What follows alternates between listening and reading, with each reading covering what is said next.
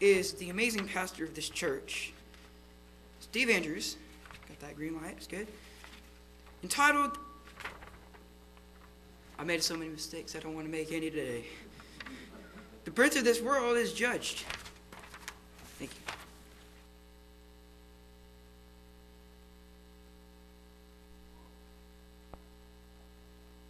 you.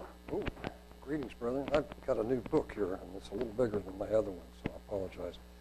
Um, David Hope called me late last night. Well, it wasn't all that late, but it was fairly late.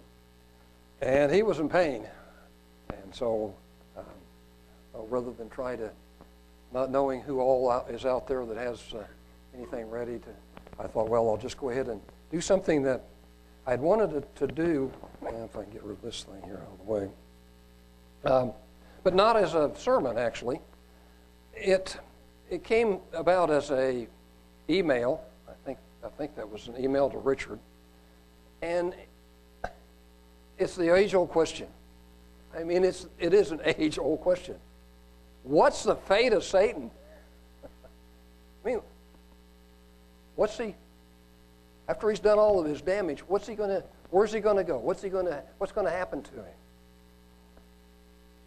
Now, I'm going to be like probably everybody else. I'm not sure I can answer this question. But I'm going to I'm going to go at it from a little bit different angle.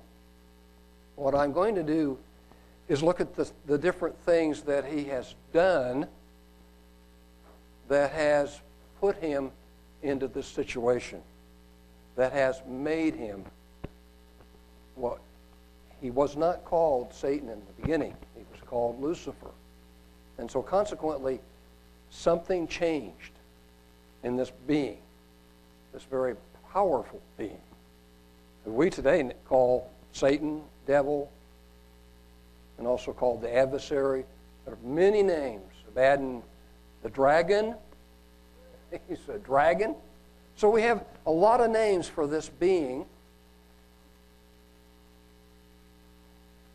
And he has done a lot of things. And we do not know how far back it goes, but I want to start in Isaiah, the, the 14th chapter. All of us are very familiar with these words. All of us are very familiar with, with it, and Barnabas had covered this uh, not too long ago. But you just can't jump right into it without having a little bit of background because you you need to be able to think about what this being was and what he did to cause him to be in the position that he's in today. Beginning in verse 12. And it's very interesting in, in, in the book of Isaiah and the book of Ezekiel where the, the two are found. It's like in the middle of these verses. You just all of a sudden you pick this up and it's there. And so eh, you have to know that that's what's, what you're talking about because there's something else going on in the few verses in the front of it, and all of a sudden it comes to be about Lucifer. How are you fallen from heaven, O Lucifer? Verse 12, son of the morning. How are you cut down to the ground, which did weaken the nations? For you have said in your heart, I will ascend into the heavens. I will exalt my throne above the stars of God. I will sit upon the mount of the congregation in the sides of the north. I will ascend above the heights of the clouds, and I will be like the Most High. So, what are we looking at? God's the ruler, and He wants to usurp the authority of God, and so He is a traitor. He's a traitor. All the laws, all the things that, that were established in heaven, uh, now He wants to break them. He wants to become like the Most High. He wants to take that position. I don't think he really understood at the beginning what it was like to go against God. Yet you shall be brought down to hell, to the sides of the pit. They that see you shall narrowly look upon you and consider you, saying, Is that the man that made the earth to tremble and did shake the kingdoms? That made the world as a wilderness and destroyed the cities thereof, that opened not the house of the, his prisoners. And I'm not sure exactly where it starts and where it begins. And you, you know, you may have some other feelings about that. So all we're doing is kind of just looking at and studying these things and seeing the treasonous Lucifer, who no longer is going to be called Lucifer because of what he has done. In Jeremiah, and we're very familiar with Jeremiah also, but it does add quite a bit to the scenario of what happened and why he was put out of the kingdom. In Jeremiah, the 28th chapter, beginning in verse 12. I'm sure, yeah. No, it's Ezekiel 20. I think I, I think I was supposed to be, isn't that Ezekiel 28? Yeah, I think it's Ezekiel. Why did I put Jeremiah down there? I have no idea. Maybe I was thinking Jeremiah. He says, Son of man, take up a lamentation of the king of Tyrus and say unto him, you know, this is Ezekiel, the 20th chapter, verse 12. And saying, Thus says the Lord God, your seal upon the sum full of wisdom and perfect in beauty. You have been in Eden, the garden of God. Every precious stone was your covering the sardius, the topaz, the diamond, the beryl, the onyx, the jasper, the, the sapphire, the emerald, and the carbuncle, and gold. And the workmanship of your tabrets and your pipes was prepared in you in the day that you were created. You are the anointed cherub that covers, and I have set you so. You were upon the holy mountain of God. You have walked upon, up and down in the midst of the stones of fire this being had a tremendous amount of responsibility. He was one of the covering cherubs that sat above God on his throne. He was given a tremendous amount of responsibility. And he was beautiful. And his beauty and his power like so many, went to his head. Went to it, whatever, whatever thinking ability angels have. It went and consumed him. And so, it was important to take care of that. You were perfect in your ways from the day that you were created till iniquity was found in you. And I think that's quite profound. This was a perfect being. God created him in perfection with all the beauty and all the responsibility that he needed to serve God and to serve God in his kingdom. And yet, because of all of that, because of this, this beauty and everything that he had. And you can see how much of that God had put on him and created him in such a beautiful creature. And he was perfect in his ways until iniquity or unrighteousness was found in you.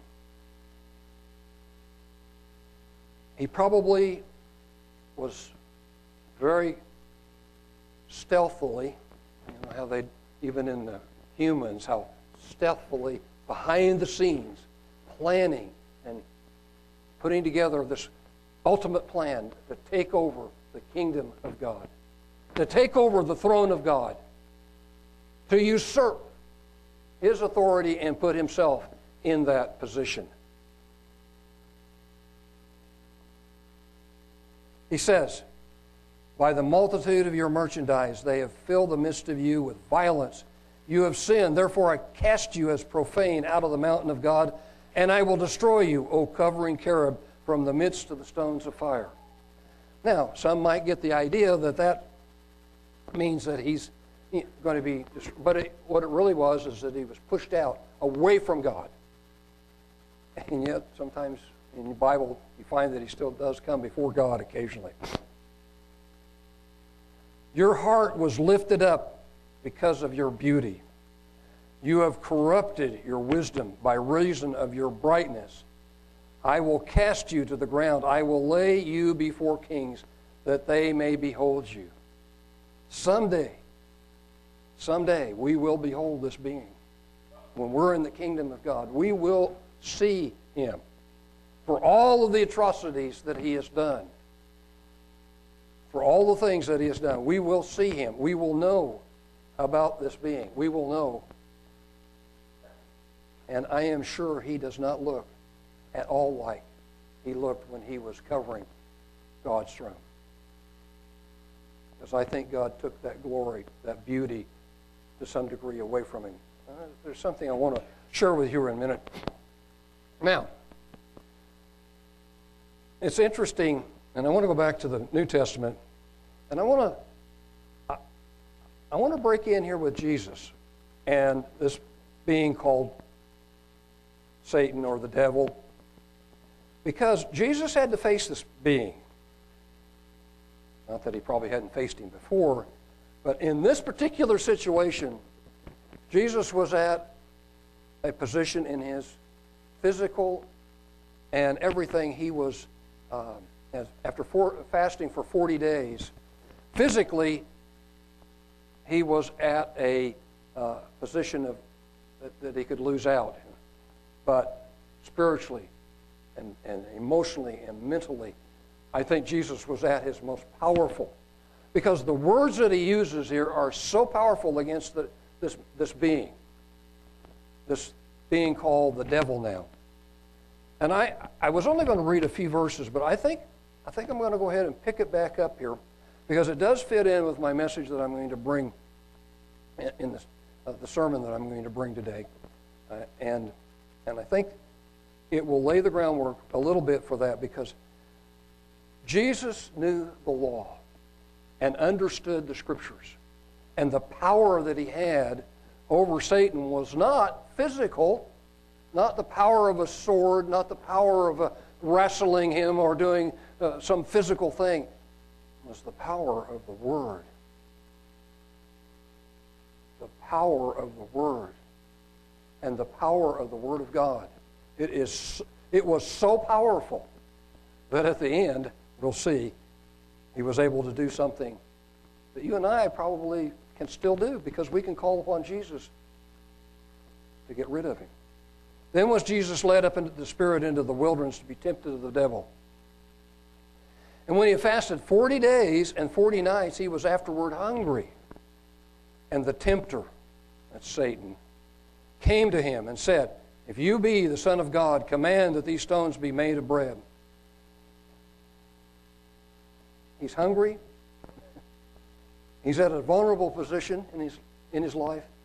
And yet, what does he turn to? The most powerful thing that he turns to is the Word of God.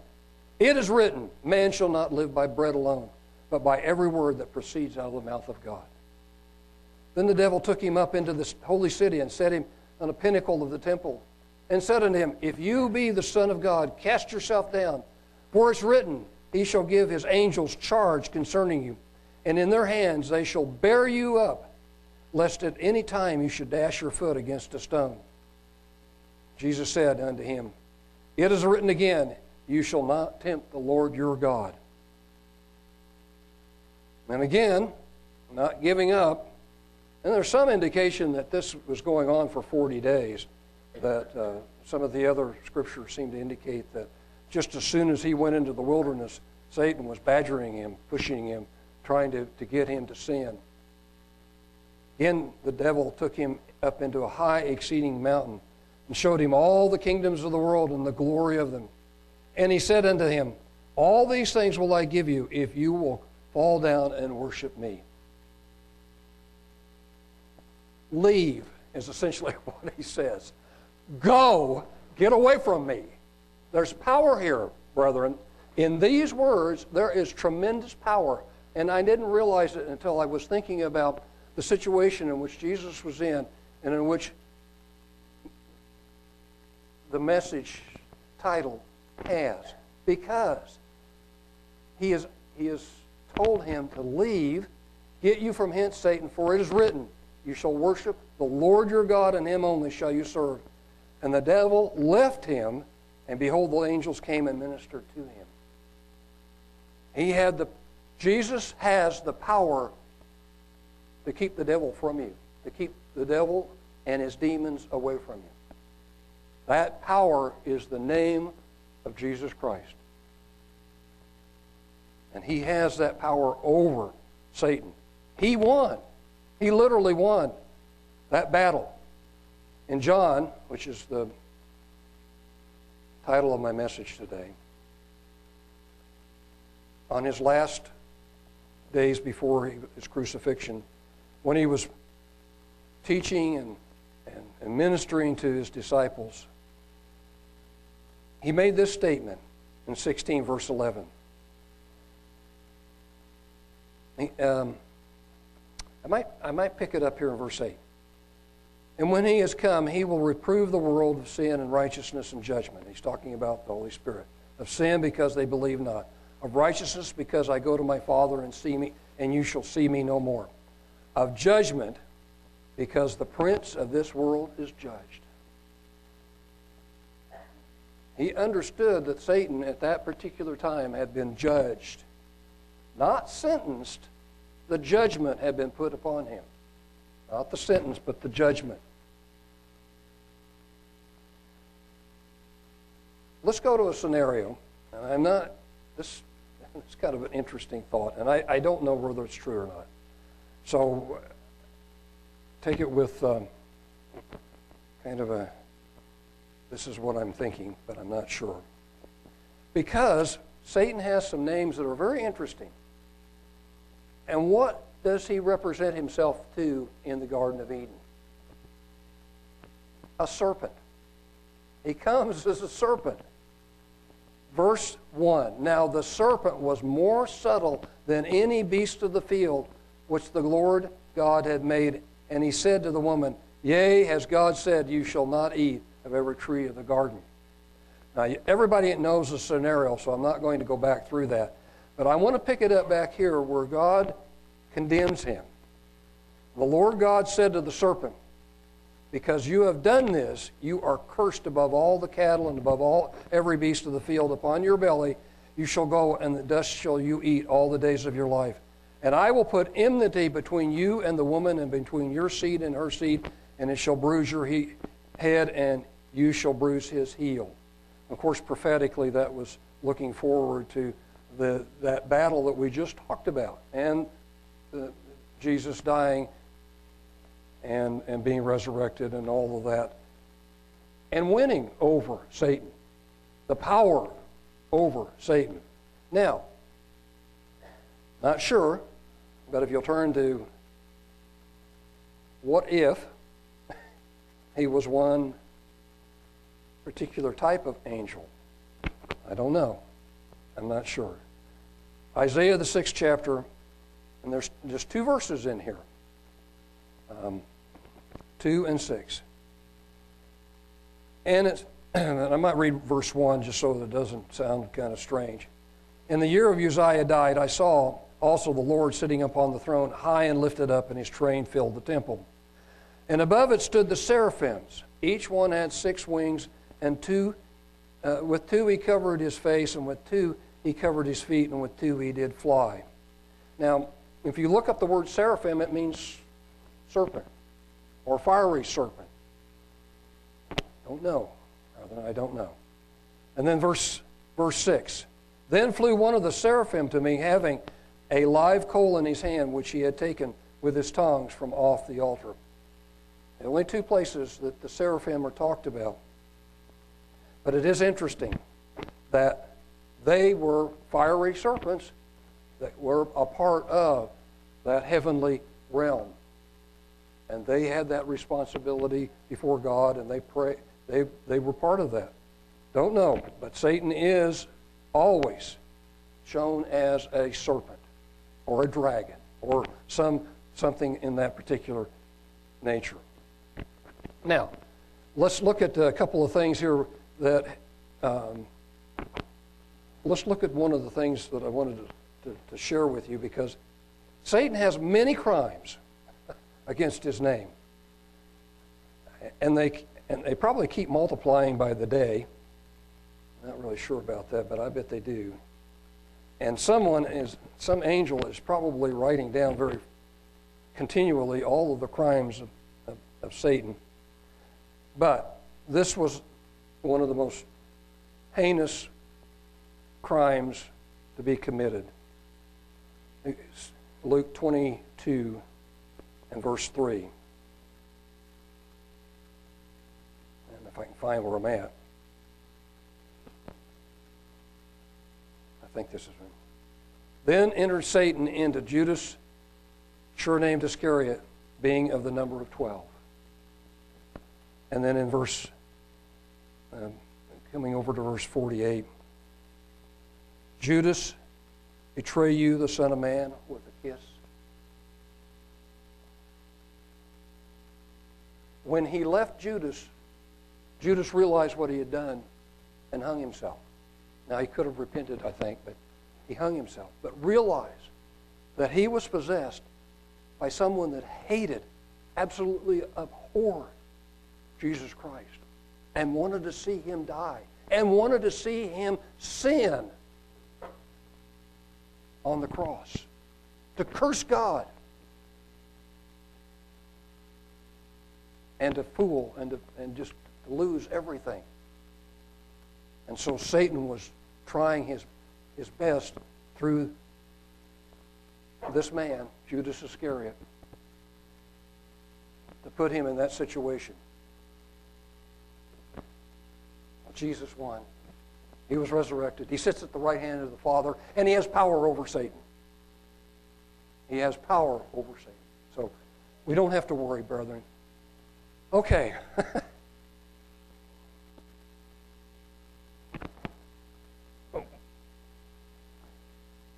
Even though we don't have to worry, we still have to be aware. We still have to be aware of the power of Satan. So let's turn to 2 Corinthians the 11th chapter, as we look to, to something that we need to be aware of. Just two verses here. For such a, false prophets, deceitful workers, transforming themselves into the apostles of Christ.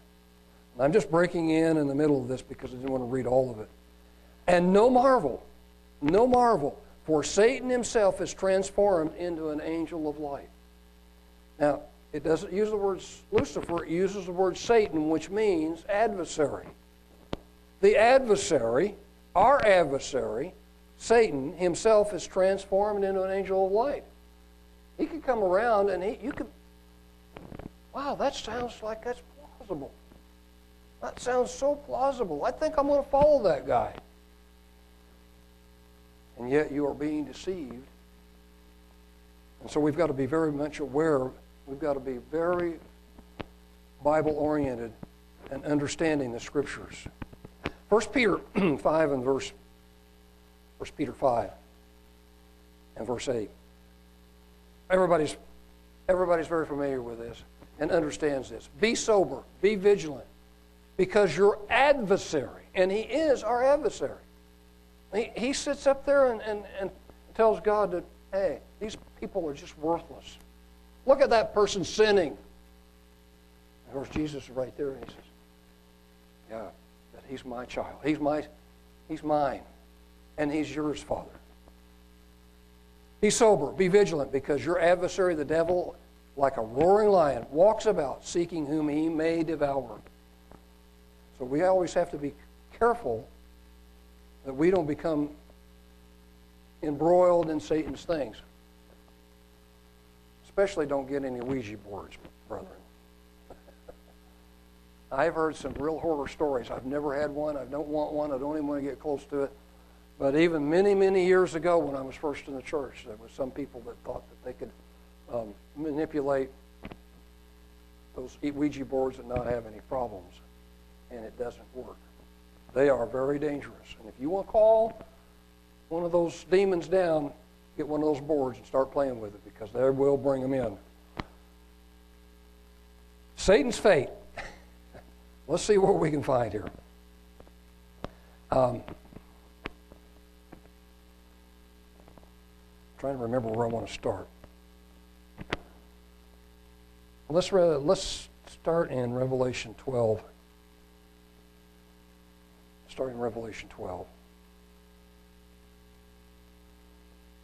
and beginning of verse 7. I'm going to take it a little further this time. I, I, only took it up to about 11, but I think I'll take it all the way through the through the whole, whole set, so that we, we get the whole panorama of what's going on. Beginning in verse 7. And there was war in heaven. War in heaven. Imagine that. Angels with swords, powerful weapons. And there was war in heaven. Michael and his angels fought against the dragon, and the dragon fought his angels. And uh, fought and his angels. And prevailed not, neither was a place found any more in heaven. Talk about a, an interesting scenario. These winged beings, and they don't look like us at all.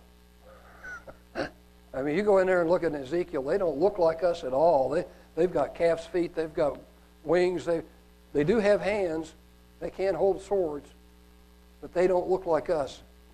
But they are gorgeous and beautiful. God has created them. And here they are battling. And you know, those Michael and Gabriel and all of those angels knew Lucifer and his angels. They knew them. They, they, they had a relationship. No telling how long ago it was, but they at one time had a relationship. And here they were now having to battle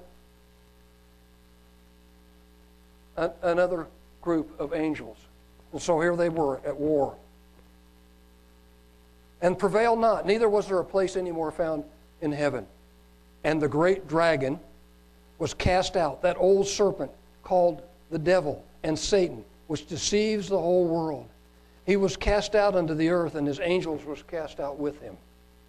And I heard a loud voice saying in heaven, Now has come salvation and strength and the kingdom of God and the power of his Christ. For the accuser of our brethren is cast down, which accused them before our God day and night. So, what has he been doing all this time? Well, he's been accusing you and I, and all Christians down through the ages. But whenever this is, whenever this happens, I'm not sure. It may have already happened. But when it happens, there will not be any more accusations. There will be peace in heaven, but not so much on the earth. And they overcame him by the blood of the Lamb and by the word of their testimony, and they loved not their lives to the death. Therefore, rejoice, you heavens, and you that dwell in them. Woe to the inhabitants of the earth and of the, of the sea, for the devil is come down to you having great wrath, because he knows that he has but a short time. So when this war happens and when it is, it's, it's going to be short, and it's going to be like, you know what, on this earth. And when the dragon saw that he was cast into the earth, he persecuted the woman which brought forth the man child. And to the woman was given two wings of a great eagle, that she might fly into the wilderness, into her place where she nourished for a time, at times and a half time from, from the face of the serpent. And the serpent cast out his mouth with water as a flood after the woman, which is like an army, that he might cause her to be carried away of the flood. And the earth helped the woman, and the earth opened her mouth and swallowed up the flood which the dragon had cast out. And the dragon was angry with the woman and went to make war with the remnant of her seed, which keep the commandments of God and have the testimony of Jesus Christ.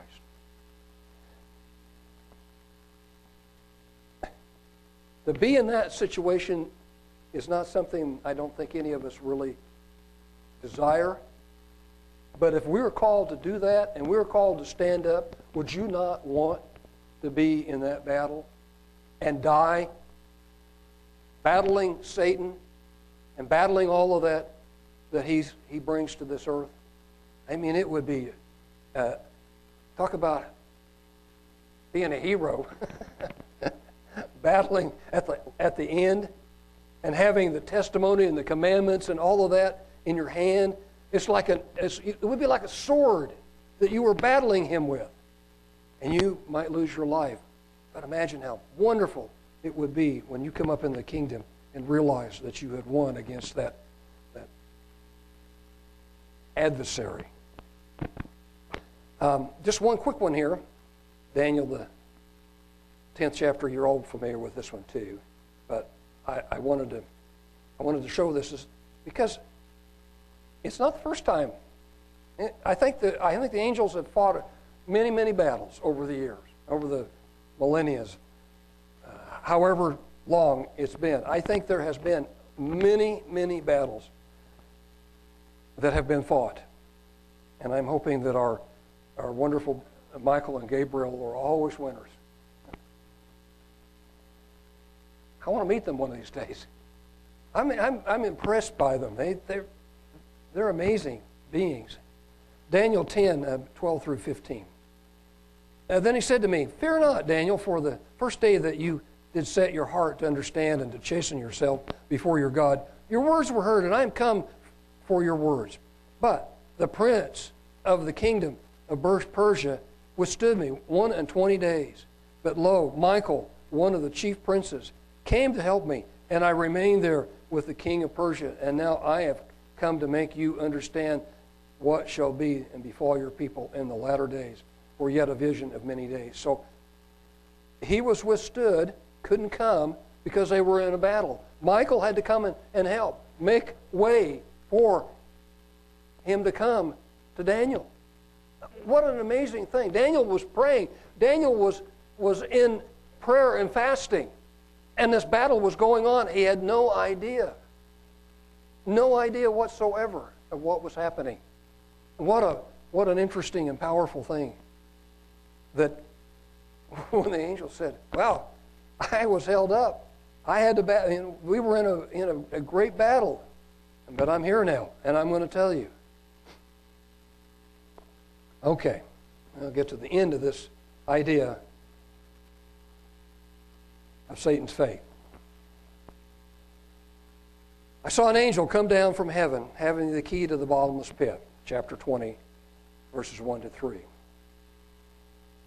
And a great chain in his hand, and he laid hold on the dragon, the old serpent, which is the devil and Satan, and bound him a thousand years. So, what we find out, we have an angel, we have a, a messenger, could be Gabriel, could be Michael, could be just an angel that God has chosen. Um, I suspect since Michael and, and Gabriel have been fighting this being for a very long time, that one of them has chosen to do so. I, I would think so, but I don't know. It doesn't say. It just says an angel came down from, the, from heaven, having the key to the bottomless pit and a great chain. And he laid hold on that dragon, that old serpent, which is the devil and Satan, and bound him a thousand years, cast him in the bottomless pit, shut him up, and set a seal upon him that he should deceive the nations no more till the thousand years should be fulfilled. After that, he must be loose for a little season. So it's interesting. He can be bound. It's not like that he's a, a being that can't be uh, sequestered, put somewhere, taken out of commission. We know that he can be bound, and there's big chains that he can be bound with. And there's a seal that keeps him from ever entering until it's released. And so he's there for a thousand years while we're on the earth. The kingdom of God is set up and everything. And then verse 7 When a thousand years are expired, Satan shall be loosed out of his prison and shall go out and deceive the nations which are in the quarter in the four quarters of the earth Gog and Magog to gather them together to battle the number of whom is as the sand of the sea and they went up into the breadth of the earth, encompassed the camp of the saints about and the beloved city, and fire came down from God out of heaven and devoured them. And the devil that deceived them was cast into the lake of fire uh, and brimstone, where the beast and the false prophet were cast, and shall be tormented day and night forever and ever. That's it. That's where it stops. We know he's a created being. We don't know what God told him when he created him. We don't know what the contract is. We know that he's been able to go before God. When, if you read the book of Job in the first few, uh, first couple of chapters, Satan is there accusing God of protecting Job. And so we know that this being has been loose for a very long time, doing irreparable damage to a lot of people, a lot of things, maybe even to worlds, because we see all kinds of things out there that maybe he has done to the worlds when he was cast out. So we don't know, but it just leaves it open. So I ask the question Do you know? Is he to forever be in darkness in that, brim, uh, that place where the, uh, the, uh, the be- beast and the false prophet are?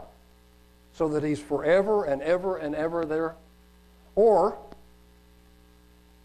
is someday, sometime in the far, far flung future, is he to be destroyed? Brethren, I, I think I'm probably going to have to leave it with you.